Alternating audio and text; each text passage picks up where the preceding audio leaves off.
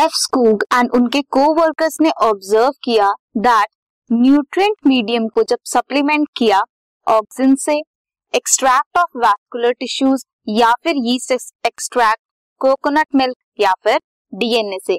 Then क्या हुआ? Internodal segments जो है टोबैको स्टेम के, उनके जो कैलस है कैलस क्या होता है? A mass of undifferentiated cells वो प्रोलिफरेट करना स्टार्ट कर देते हैं। स्कूग एंड मिलर ने लेटर आइडेंटिफाई किया साइटोकाइनेसिस प्रोमोटिंग एक्टिव सब्सटेंस को, जो क्या थे? उन्होंने बाद में टर्म दी उन्हें काइनेटिन काइनेटिन क्या कर रहे थे? साइटोकाइनेसिस को प्रमोट कर रहे थे। During mid 1960s three independent researches हुई। रिपोर्ट किया उन्होंने प्यूरिफिकेशन एंड केमिकल सब्सटेंसेस को। Three different kinds of inhibitors मिले। कौन कौन से?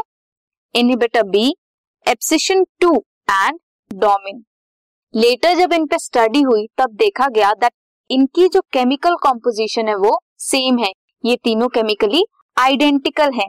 लेटर इनको नाम दिया एप्सिसिक एसिड किन्हें नाम दिया abscisic acid inhibitor B abscission two या फिर dormin it was seen that release of volatile substance from the ripened oranges जो भी राइपन ऑरेंजेस थी, उनसे कुछ सब्सटेंस रिलीज़ हो, वो सब्सटेंस को लेटर आइडेंटिफाई किया एज इथाइलिन हमने किसके बारे में स्टडी किया? इथाइलिन जो वोलेटाइल सब्सटेंस अनराइपन्ड बनानास को राइप कर रहे थे बिकॉज़ ऑरेंजेस जो थे राइपन उनसे एक सब्सटेंस इथाइलिन रिलीज़ हो रहा था.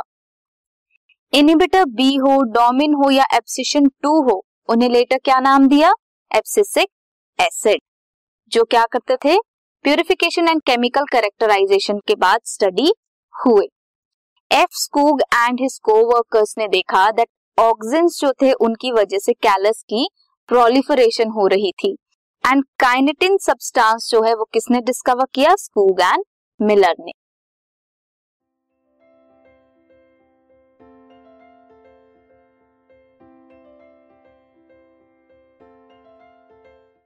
This podcast is brought you by Hub Hopper शिक्षा अभियान अगर आपको ये पॉडकास्ट पसंद आया तो प्लीज़ लाइक शेयर और सब्सक्राइब करें और वीडियो क्लासेस के लिए शिक्षा अभियान के यूट्यूब चैनल पर जाएँ।